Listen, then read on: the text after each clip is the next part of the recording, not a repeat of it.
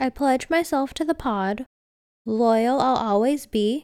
A P to start, a D at the end, and an O sitting in between. Welcome back to In Omnia Paratus. I'm Jay, like the letter. And I'm Angela, also known as AVO. Oh, this is going to be a really interesting day. Two in the afternoon. You should understand how this works. And this is like episode 500 million. This is still only the second episode that we've ever done together in the same room. That's actually false because we did three episodes in that day. So it's actually our fourth recording. It's just like when you have triplets, you still have three children. You just go through at, at one point in time. Got it. So we've only given birth once. Check. Sure, we'll go with that. Well, listeners, you may not know because our special guest today has been very quiet so far, but for our Greek life series, we have the one, the only, Ryan, who actually, I've come to find out today, does not want to be known as Ryan anymore. He wants to be Brian which was definitely not what he said when we started this podcast, but okay. Hi, happy to be here. Which one is his real name? Because I feel like people might be a bit confused the way you just introduced that. So, his real name is Brian. Brian, would you like to confirm this? Yes, uh, my name is in fact uh, Brian and not Ryan. Also, I just feel like one other point of clarification we might need to make here, just for those people who listen who know Brian in real life this is definitely not his real life voice. What's go what's going on there, dude? What? I, I am very confused. You definitely your voice definitely sounds like a little bit deeper. You're like, "Hello, I'm Brian." no, I think that's just you, Angela. Are you sure? I don't. I don't I think feel so. Like I'm speaking the normal way, the way I usually do. All right, everyone. Apparently, I just woke up wrong today. It might be because you're at more even ear to speaking, Brian is not six foot as we originally thought and confirmed on my birthday. Even in shoes, he is not six foot, but we're just so short we thought. But because of this setting where there are mics that need to be in vocal range of everyone, Angela has to be closer to his head. So maybe she's just not used to hearing his voice at range? I mean, maybe. Also, as I'm thinking about it, we've probably only ever spoken on the phone a handful of times. So I feel like that's the only time other time I would have heard your voice like this. Yeah, that's that's true. That's a fair assessment. It's normally everything's done through text messages. And just moving along from the awkwardness that I've created today, as I mentioned earlier, Brian is here as part of our Greek life series. So, Brian. Oh god, saying your name sounds so weird. Wait, wait, wait, wait, hold on. Take it back a step for the people. How do you know Brian? Like, how do I know Brian specifically, or is this an I like a Queen's We kind of situation? I mean, do you think we know him in vastly different ways? I mean, you you never know with us. So, um, we we kind of went to school together. We technically went to school together. We went to the same school, just in different years. Not me. Yes, except for Jay, the baby of the bunch. Yeah, because uh, I'm pretty sure by the time Jay started college, I had just graduated. So, yeah, listeners, that's that's how we know Brian. He's here to talk about his Greek life experience at our shared alma mater. And yeah, first question for you. Hold on, hold on. No, no, no, no, no, no. As now, the two previous guests we've had on this podcast, Megan and Allie, were friends with him. And therefore, when they picked us up as littles, we became friends with him. You did not just meet him because we went to the same school in Greek life. I could pull up a bunch of composites of boys who were in fraternities during our time who you would not know. Okay, fine, fair. In that respect, I know nothing about Brian from Greek life, or because the first time that I ever actually hung out with you in an intentional space where we were meant to be together was for brunch after we had both graduated from college. That's that's how I know Brian. Um, if you listen back to a few podcasts ago, I talk about how I actually first first knew him as Ryan because I totally misheard his name on the phone. So that was very fitting for the start of this joke on the podcast. Jay knows him more in part because of our bigs, because you guys actually hung out a few times in college. I mean, yeah, but I don't think like extensively more than you. My big, as we mentioned in her episode, was dating someone in a fraternity and Brian Ryan was in that fraternity. So therefore, I would hang out and see him at things because definitely at our campus, I don't know at every campus, but I feel like mm, this is a big fraternity thing. The dudes just come around longer. You're, you're on the spot there now. I, you were uh, hanging out at college after you graduated. Yeah, for sure. Um, I mean, I was working on campus at the time, so you know, I still had friends who were actives and uh, still people who were in college. I came around a little bit. And always with a delightful party beverage of some sort. One of our first concerts, I remember Brian so generously brought what was supposed to be watermelon soaked vodka, or yeah, watermelon infused vodka. The ratio was a tad bit off, which, as we'll get into this, I'm assuming we'll kind of talk about as like a theme with Brian and beverages. Uh, yeah, I definitely remember uh, that specific uh, beverage you're talking about. It was not very uh, enjoyable, to say the least. But did you finish it? definitely did not finish it.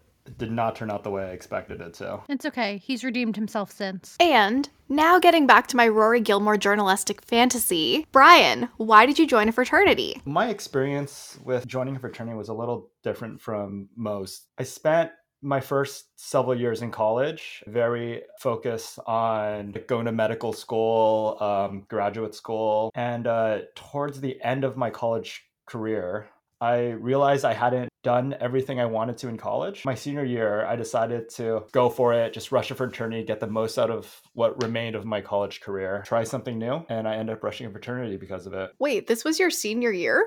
Yes. What? How did I not know this? Jay, did you know this? Yes. I'm late to the party.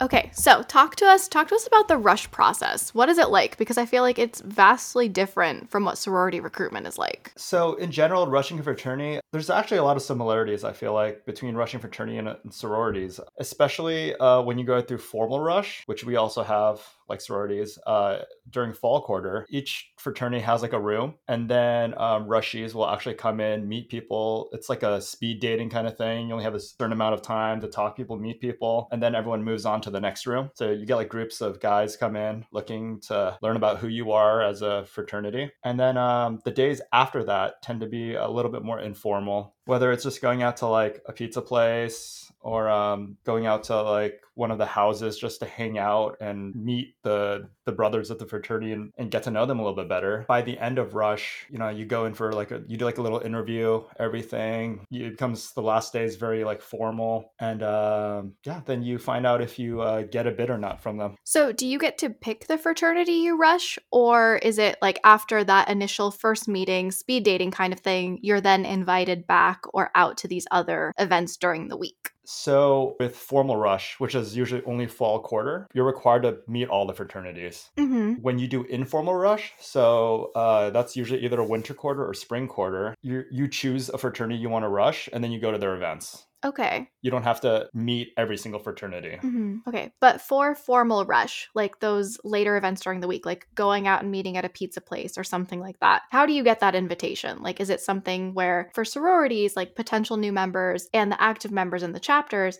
there's a like a ranking system basically in which you have to vote and you say like which ones you want to go back to? Like, how does this work for fraternities? During my time, it's up to the person who's rushing's choice if they want to go. All those those first couple events Mhm. are always open to everybody. Oh, okay. Yes. So you can go to as many different fraternity events as you want or as few.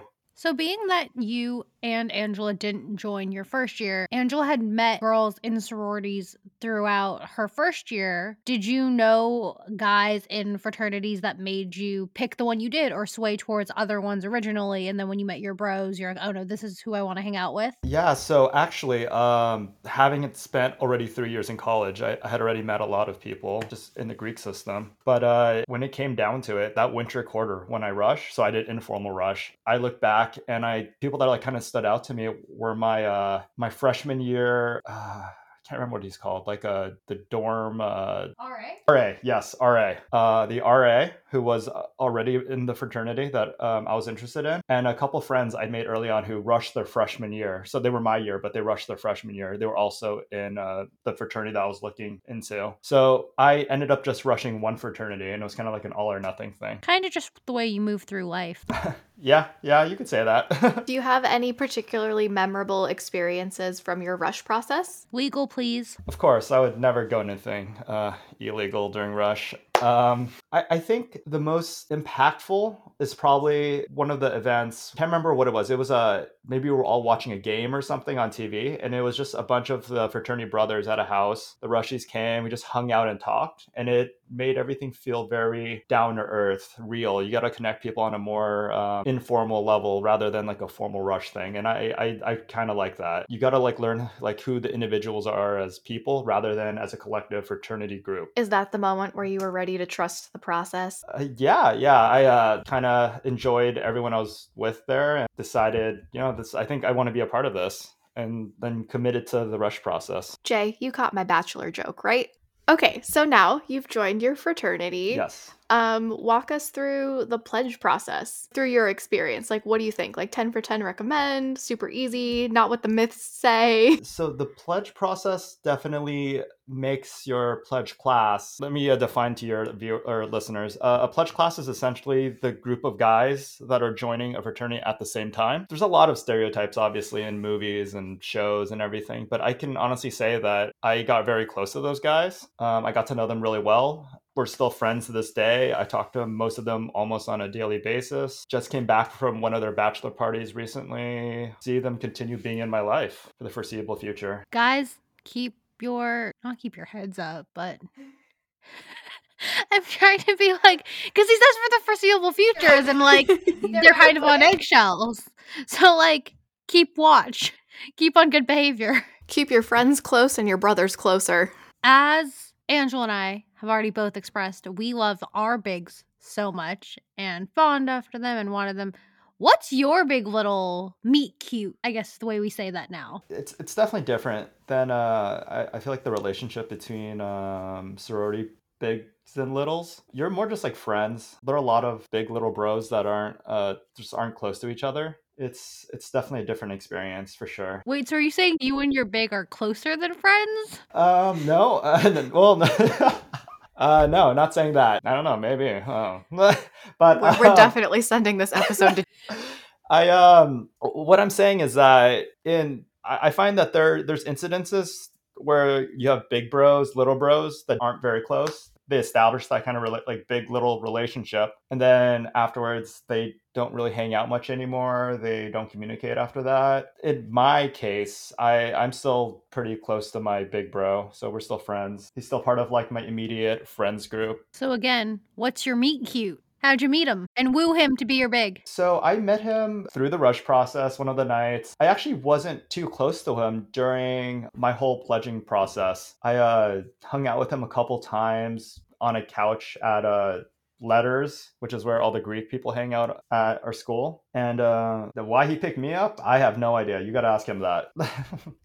but but why did you want him to pick you up? To be honest with you, I'm it's it's not one of those things where I can really define. It just kind of happened. We just got along and I at the time I didn't know who was going to be picking me up. It kind of just happened and I think we became better friends after he picked me up rather than before. So it it was an after process thing rather than a before. That makes sense and I think the whole bigs and littles being friends in sorority. I think it's just that we have a larger sampling because a lot of sorority bigs and littles don't work out either. Just on our campus, I would say the sororities were at least double the largest fraternity at any given point. At least. So, because of that, it looked like maybe some of the fraternity, it was more common for fraternity. It looked like a larger amounts of bigs and littles in fraternities weren't as close in sorority girls, but it just, we had a larger sampling sizes. And those, for a, I think, stigmatizing wise, for a big and little in a sorority to not work out than a fraternity was a much larger deal. I think also when it comes to bigs and littles in a sorority, we really push the big little relationship, like particularly during recruitment. It's about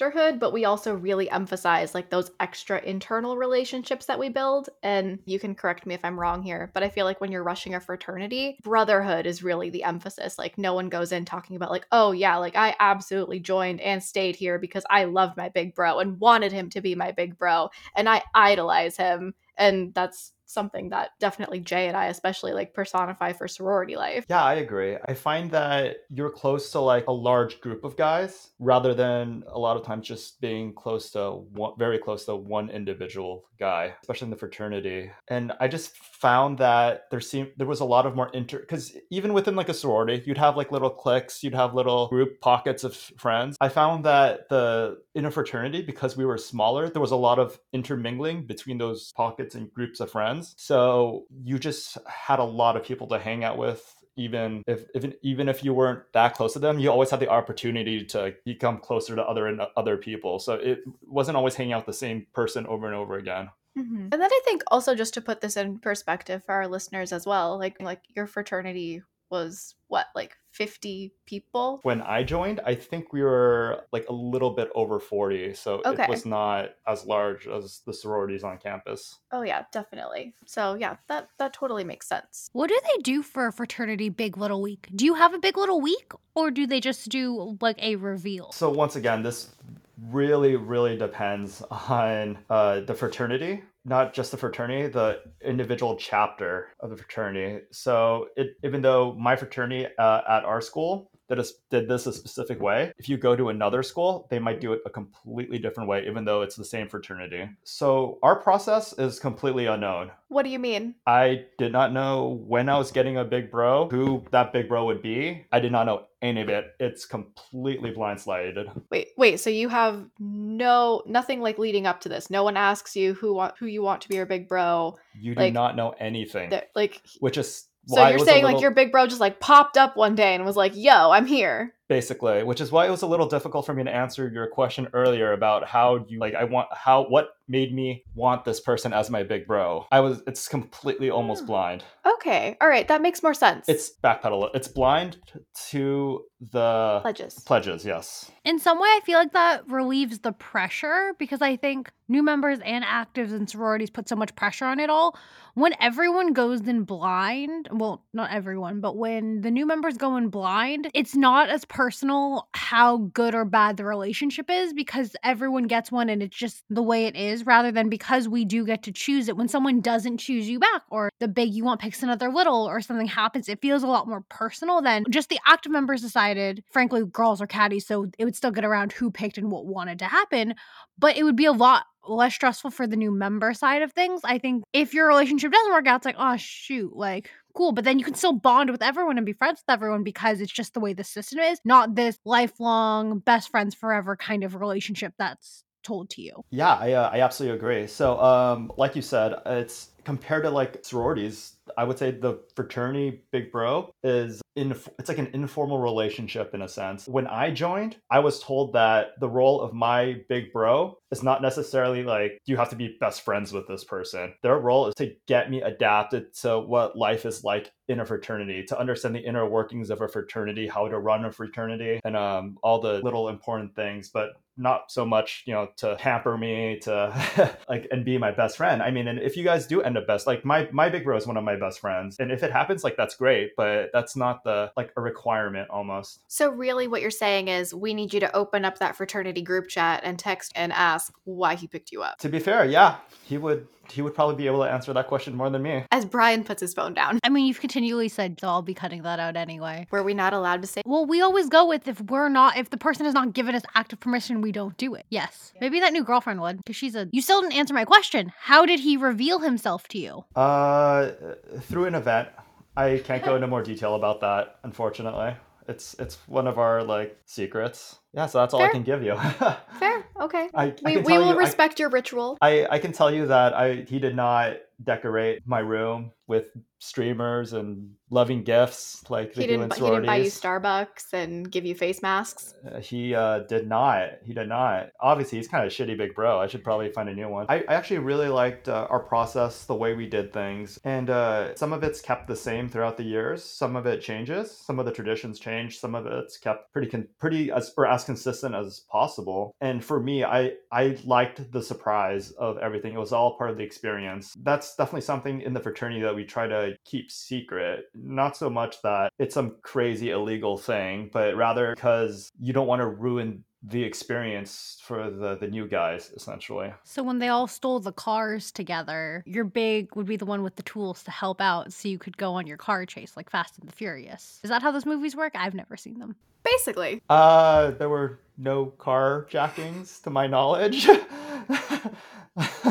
no no stealing paintings from the Louvre. Uh only on Wednesday. Fair enough. Okay. So you're through the rush process. You now have a big bro. What are Greek events life like from like a fraternity guy's experience? Like how do you guys view socials? Oh boy. So socials as a as an active member in the fraternity, I'm no longer a pledge correct? Which whichever whichever one you want. Was the, is there a difference from like how you viewed them when you were a pledge and then when you were an active? Yes. So uh, even as an active in the fraternity, I was the social chairman. So I was in charge of setting up a lot of these events. And like I said, pledges, their their goal is to learn about the fraternity and try to get used to it, meet everybody, like slowly become part of the brotherhood. Their job isn't really to have to set up these events to like run them. But as an active member that like that kind of becomes your job. So for me i set up i think for the time i was social chair i set up six socials uh, with like different sororities. They were a lot of work. Most of the work is done by the fraternity at least on our campus mm-hmm. during my time there. We took the space for the event was something that i had to handle. The type of event depending on what type of event it was i had to get the materials plan out the time uh, and and by materials what do you mean? Like it can be different things. For one of the sororities on our campus, it was like a book collection kind of thing. We donated to uh, a bunch of kids and we like we wrote them cards and stuff and did like some exercises and stuff for them. Oh, that's like a really sweet social. Yeah, the the story that we did it with had a their philanthropy had a lot to do with reading, so that's why we decided to go in that direction. I remember I don't know if this is a social chair one or two after you, but it was one of the first socials I went to with your guys' fraternity, and we got gifts on the way out. That is always really nice when that happens. Uh, that must have been after me. I'm not entirely sure. Uh, I'm not entirely sure what the event was and what he gave you guys. Bottle th- openers. Yeah. I think with with your letters on, I think it was a like a Halloween costume contest. Okay. I I, the entire chapter. I I have to say though that uh, with the cost, I've heard from different schools that like they split things even even. At our school, uh, we took a the fraternities took a huge brunt of the cost for a lot of like the socials at least from what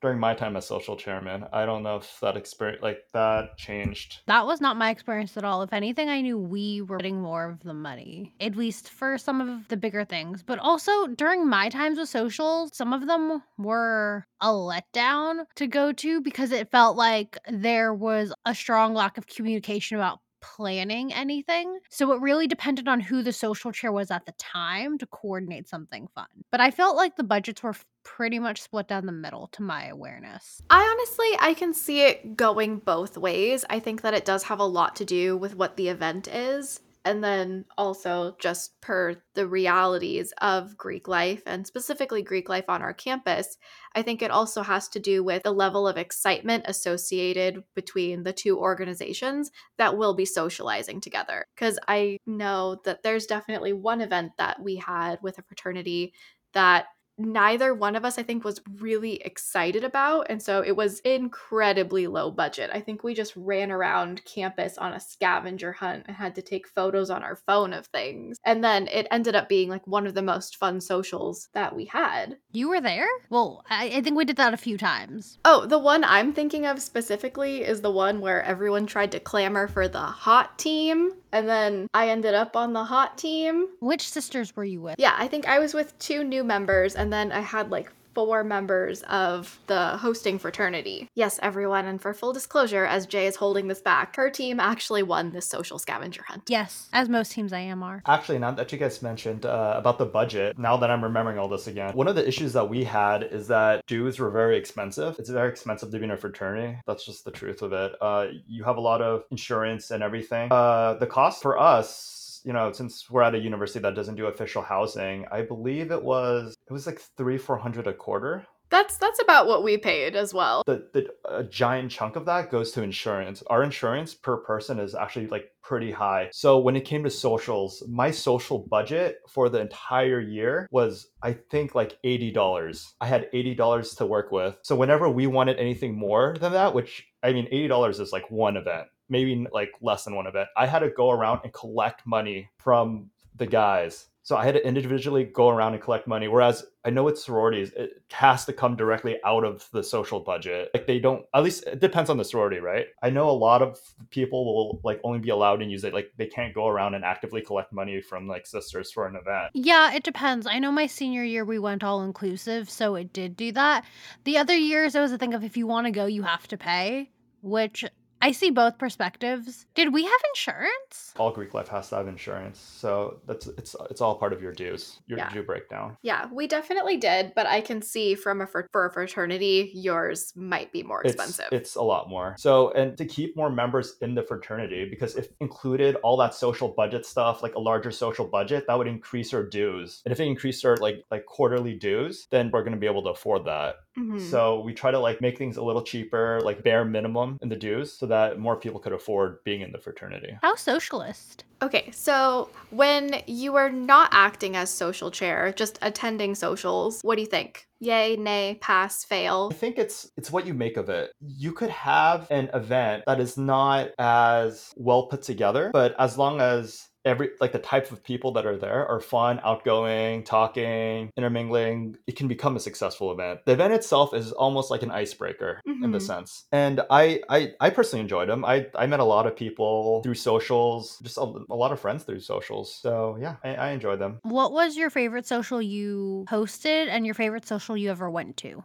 During my first several quarters that I, I was in my fraternity, we actually didn't have that many socials, if any, to be honest with you. We I think we had maybe one social during my first two quarters as in the fraternity. And when I picked up the position of social chairman, I wanted to change that. So that was my the sole reason why I actually picked up. I was like, I want to see more socials happening. These are social fraternities and sororities. There should be more. So I threw six within I think the span of six months, drove all my brothers absolutely insane because that's like more event, more time, more money. Like everyone has to put in, even though I'm like I'm planning a lot of it. And I think my favorite event is probably we threw uh the Electric Carnival was a very fun one. It was just meant to be almost like play off of Electric Daisy Carnival, the EDC event. We did like neon lights, body paint, maybe um, black lights everywhere. Kind of looked like a mini rave. Wait, but wasn't that a fundraiser for your philanthropy?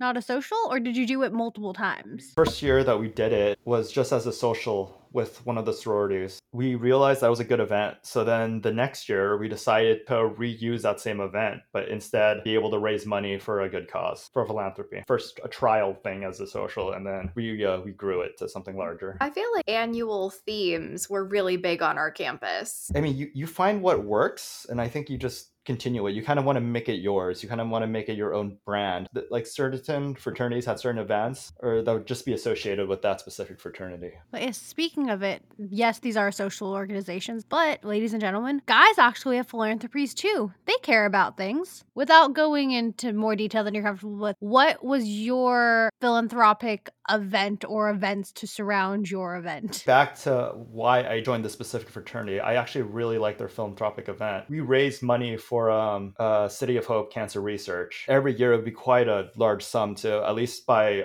on our our, this, our campus standard. So it'd be anywhere between thirty grand to 40 grand one year at one point. And then we had little events surrounding the big main event that just helped fundraise over and over like the entire year was a lot of work. We actually put a lot of time into each little event just to contribute to that larger sum. Would you say most of the money raised was by organizations and by like donor sums or more from our campus community in smaller amounts? It changed quite a bit. So we would get there, there were there were some incidences where we had large donations actually come in. And then there were other occasions where we just were able to raise money through like a bunch of smaller uh, almost like a crowdfunding type of situation. Like a lot of um, selling smoothies or something on campus to raise money. Like a bunch of those events. I do have to say, if you just think about the general Greek life community on a college campus, every one of those organizations has a philanthropy that they're championing, that they're raising money for throughout the year.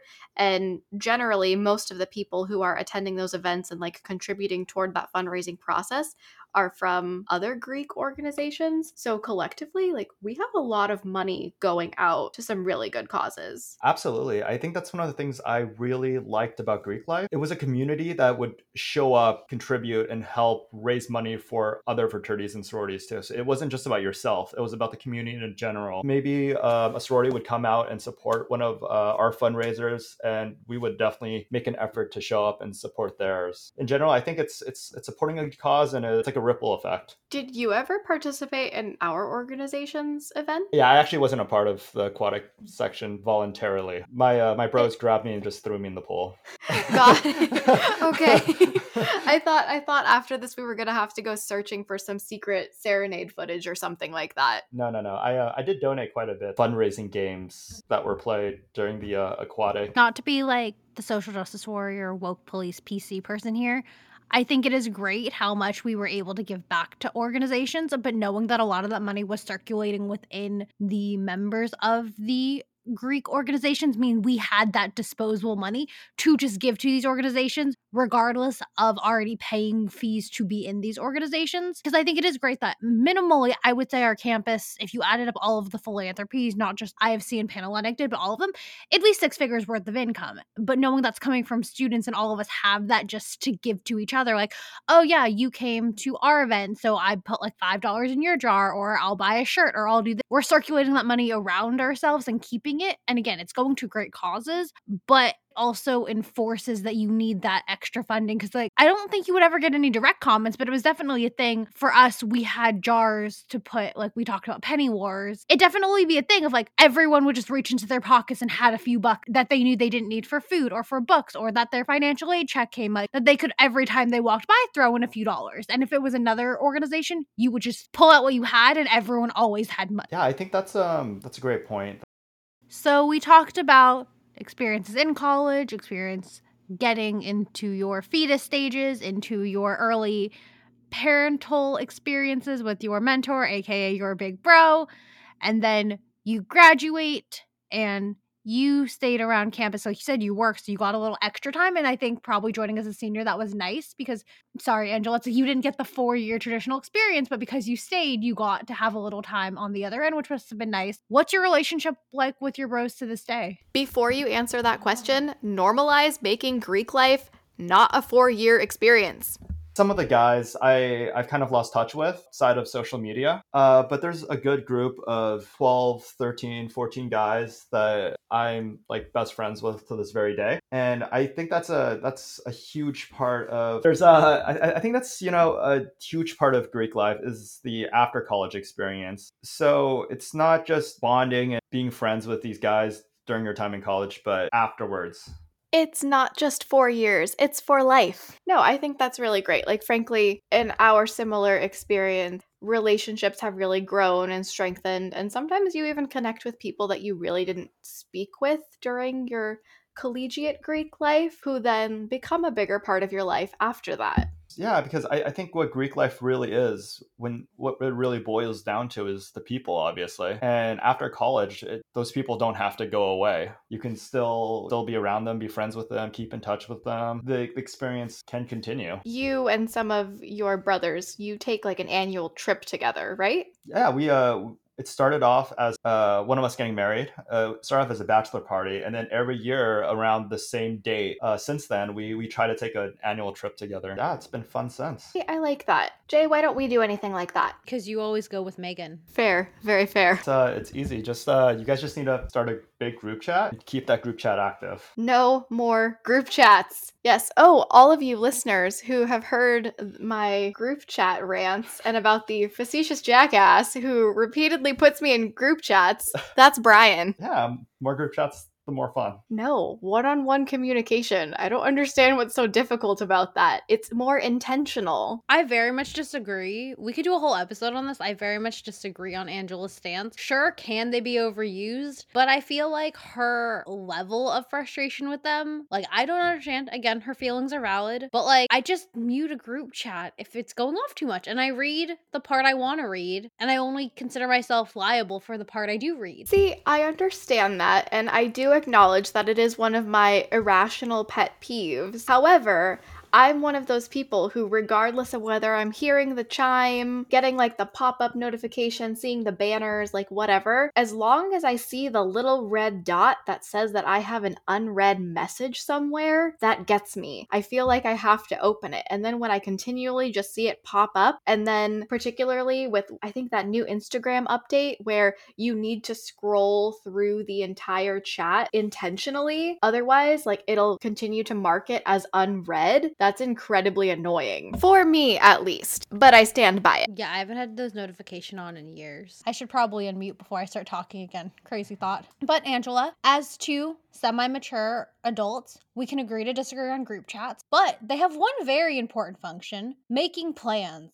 plans such as fraternity formals, as we've already discussed multiple times, which happen in Vegas, second home. Yeah, I used to be quite a bit of a Vegas connoisseur during uh, my time in college and uh, time after college, too. So, how many weekends in a row did you go? I 17. I made 17 trips to Vegas in one year at a point. Yeah, it's uh it's a little excessive. So at what point did your rooms start getting comped? Uh oof. It happened here and there, but I started making a lot of those Vegas connections and important Vegas connections uh probably after my four, fourth or fifth trip. All right. So so really quick before we go back into frat formal life, what what are some of those important Vegas connections? Uh, it's good to know like people who are you know promoters in clubs, people work at uh, work at hotels. They can always give you good rates and extra benefits. A few members of the Corleone family. You're looking at me like I would get that reference. Reference at all, by the way. Just I just said maybe because that was the most in the middle answer I could uh, give. This is what happens when you sit with people who can't make it through one movie. At least I have streaming services. Our friend Brian over here does not have a Netflix, a Hulu, Disney Plus, HBO Max, Showtime, E, AMC, any sort of TV and or video format he does not use. He'll occasionally use YouTube and video games, but he does not stream anything. Which is completely wild to us because we have all of them. Yeah, I might be the sole person in the in the world that does not have Netflix. I know Ali Wong didn't either, and it's because she didn't want to pay for it after having two Netflix specials. That totally makes sense. Like at that point, if you're in a Netflix, like especially an original project, two original projects, they should be giving you free streaming for life. Yeah, I mean that sounds like a sponsorship essentially. Yeah, to be fair, I think I don't think it's even like a payment thing for me. I I actually I've had access to Disney Plus for the last 3 weeks. I've watched one movie on it. What movie? A Black Widow. Wait, so you paid extra to watch Black Widow? With Disney Premier. So what happened was this: one of my relatives, their company had like a little outing thing where they all streamed Black Widow together and watched it together. So the company paid for all their Disney Plus access. I'll pay for each individual Black Widow. I, I was given access to it, so yeah, I watched it and that's all I've used Disney Plus for. Same thing with like HBO Max. I got HBO Max to watch uh, Kong versus Godzilla, and of all the things to watch, you got HBO Max specifically for Kong versus Godzilla. Yeah, fight night. I mean, I guess Love that's better fight. than watching that Logan Paul fight. I'm very proud of you for having that reference. Thank you. I actually honestly only know it because someone I was talking to on Bumble brought it up.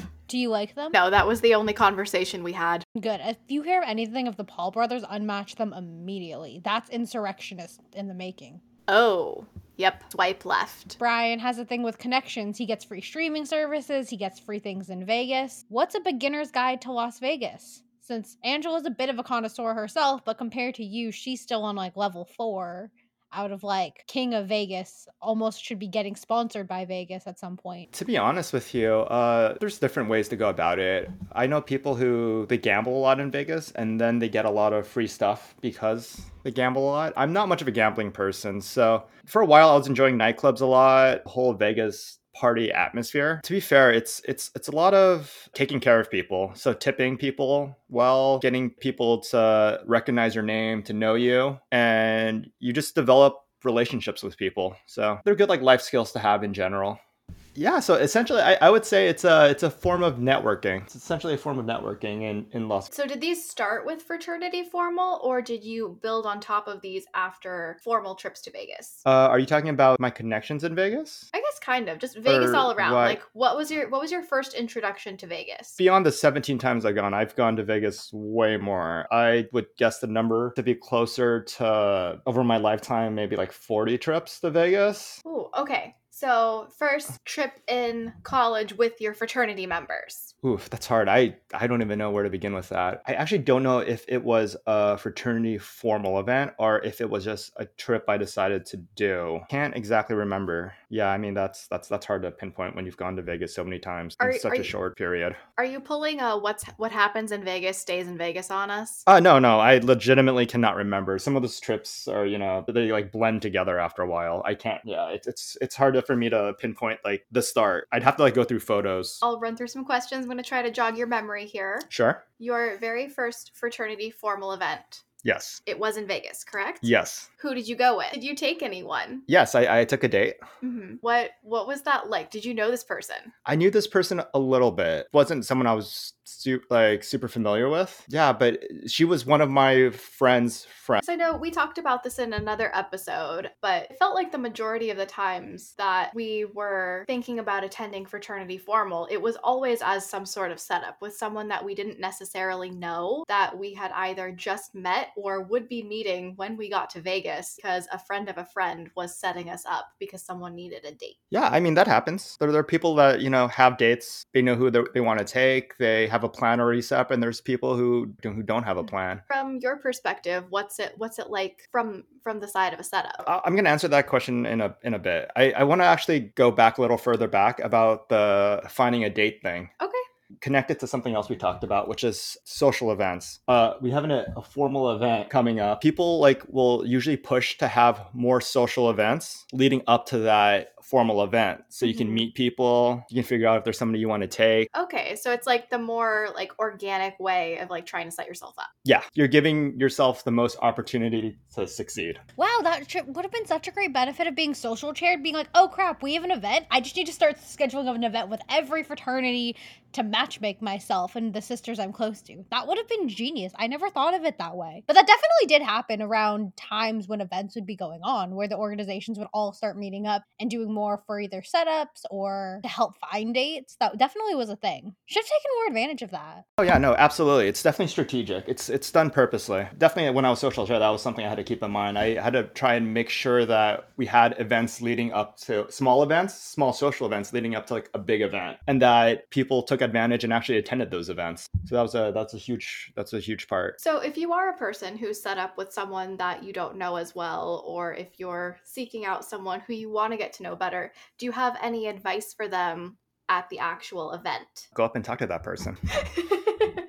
so simple, so direct. Absolutely, but that's me. Um, go up and talk to that person. It's it's not gonna just somehow organically happen if nothing is initiated whatsoever. So initiate it. Yeah, Angela, just initiate it. We don't want to talk about the times where I tried to just initiate it. Uh, this looks like an interest conversation path we're going down, Angela. Is it though? Have I? I don't even remember if I told this story on an earlier episode. But yeah, there was one time where I was at a fraternity event and I was talking to someone who I didn't know very well, but their organization's formal event was coming up in Vegas. And we talked for maybe about 10 minutes. And honestly, like the conversation wasn't going well at all. He'd said several passive aggressive things, insulted my major, implied that I was stupid for not wanting to take any math classes while in college because I, I'm an English major. I was actively avoiding anything mathematically related. And then after that, as I'm like slowly trying to like inch away from him and get out of this conversation that's going nowhere, all of a sudden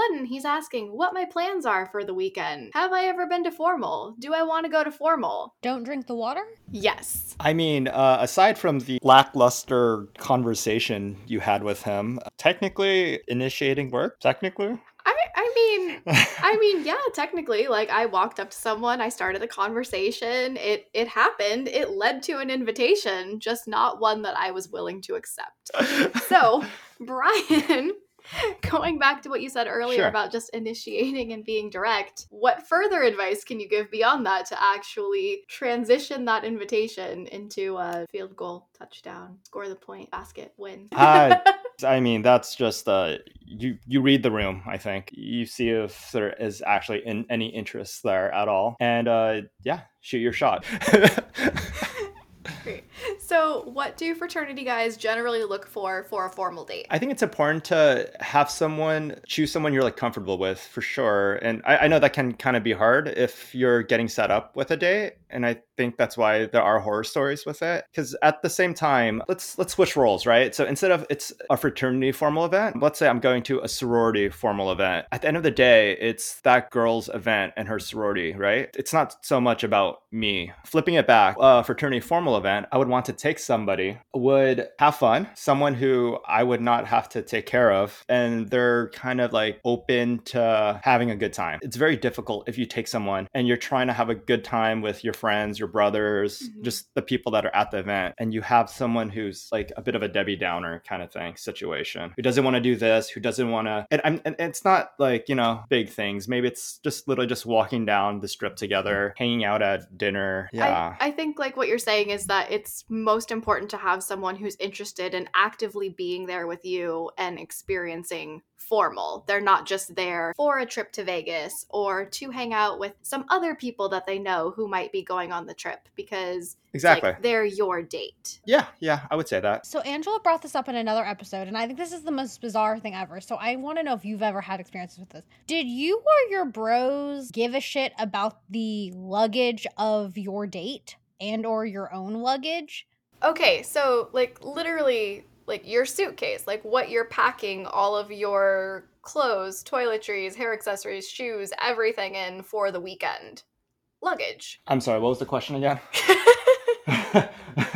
Have you or any of your brothers ever judged their date by the type of luggage that they brought? Whether it was like a backpack, a rolling suitcase, a duffel bag, the print of it, like its general status, whatever. no, it's it's it's never been an like a an issue. I, I I think at the time it's especially I think from especially being college students, I I don't think we're really judged my at least I didn't experience any judgment or see judgment based on what you're bringing essentially. I've seen people bring stuff everything into a backpack. I've seen people stuff everything into tote. I don't think I've seen anyone put anything to to grocery bags yet, but It could happen. it could happen. I mean, it happen. works. It gets the job done. It does. A lot of- Especially some of those reusable grocery bags now. Yeah. Yeah. be honest with you, it's, it's it was all mostly duffel bags. Duffel, it was just duffel bags on duffel bags. I'm not saying well, okay, no, it was actually a particular source of anxiety for me because I I didn't necessarily like experience it in that way, but like on the car, like going to formal, like picking up the other girls, there was one who particularly made a comment about that because her date complimented her suitcase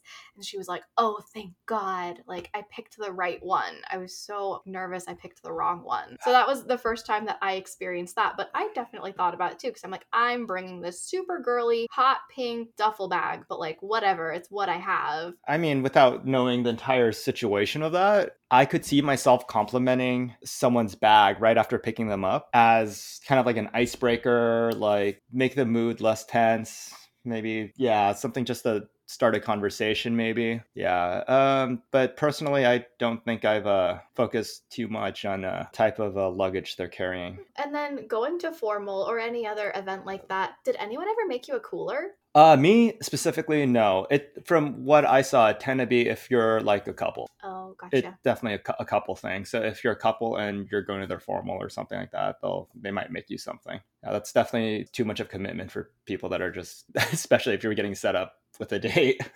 I'm by the way, I'm really gl- glad we uh, clarified uh, the luggage question because that is not what I thought you guys were asking me. What did you think we were? Well, I confused luggage with baggage. And you asked me, do you care about your date's baggage? And do you ever care about your own baggage? And I'm sitting there like, wow, are we really going into this? so my answer was about to be out there. that's why I try to like like clarify with you like what you meant by it. oh my god could you imagine like like going through like some sort of setup process like that? Like generally like you ask five questions and then it's do you want to go to formal with me and imagine if one of those questions was please unpack your childhood trauma for me to see if we can spend the weekend together Yeah, no, I had never heard of that until Angela brought it up in another episode. Apparently, but she made it sound like all guys are very aware and girls needed to be very conscious of what they were bringing because it was a point of contention and judgment from their date, which was something that was very surprising. So, you, as a male in a fraternity, I thought could shed some light on if this is a universal thing or Angela's observations of well no that was just that was my real life experience in witnessing it but i had heard from some other people before and like seen like some of those like greek life articles and like spoken to people at other schools so maybe it is something elsewhere but i had heard before that like the type of luggage you bring means something I don't think I would judge someone on the type of uh, luggage they brought unless they brought way too much of it. Yeah, if they bring like, you know, two 50 pound suitcases for a three day Vegas trip weekend, I that would be a little concerning just because you can't fit everything in the car. yeah that makes sense and also for a listeners perspective all of this happened in what like 2015 that was a long time ago things have dramatically changed since then Yeah, but like, and uh, with your that one experience too, I, I wonder if it's, do you know if the, the luggage was large? Because I can definitely, if a girl brought a giant luggage, oh she brought a pretty big suitcase I could definitely look at that and like, oh my god, it's really big in my head, and then think, oh yeah, nice, uh, nice bag by the way. Say that almost sarcastically, facetiously, kind of thing. Yeah. See, that's that's how I kind of thought of it as well because I was like, "Oh god, like I'm cramming myself into a car with like six people. We're all bringing suitcases." So I stuffed everything into this itty-bitty tiny backpack. Please hold everything I need for the weekend so that no one thinks I'm obnoxiously taking up too much space in their car. But yeah, speaking of nothing, absolutely nothing. Jay, do you have a favorite Brian story to tell? I mean, there are just so many lovely memories to choose from. Wait, Yikes. I would say, oh gosh, there are just so many to choose from. I feel like there are a few days in particular. One of them was for this infamous birthday party we've spoken about in many episodes of Angela's Twin, where Brian twerked on a wall in our big's apartment. Another one would probably be when my big and her now husband came up from LA for their engagement. And it was one of my introductions to what brunching with would look like and the aftermath of brunching with Brian, whatever your name is. Ryan, Brian. Yes, I can confirm those things happened. ex- excellent response. Thank you, Brian. Oh, you're welcome. Definitely needed to unmute you for that. Let's see. Um, I think my favorite Brian story is oh, I think my favorite is one that you don't even remember, but we talked about it yesterday.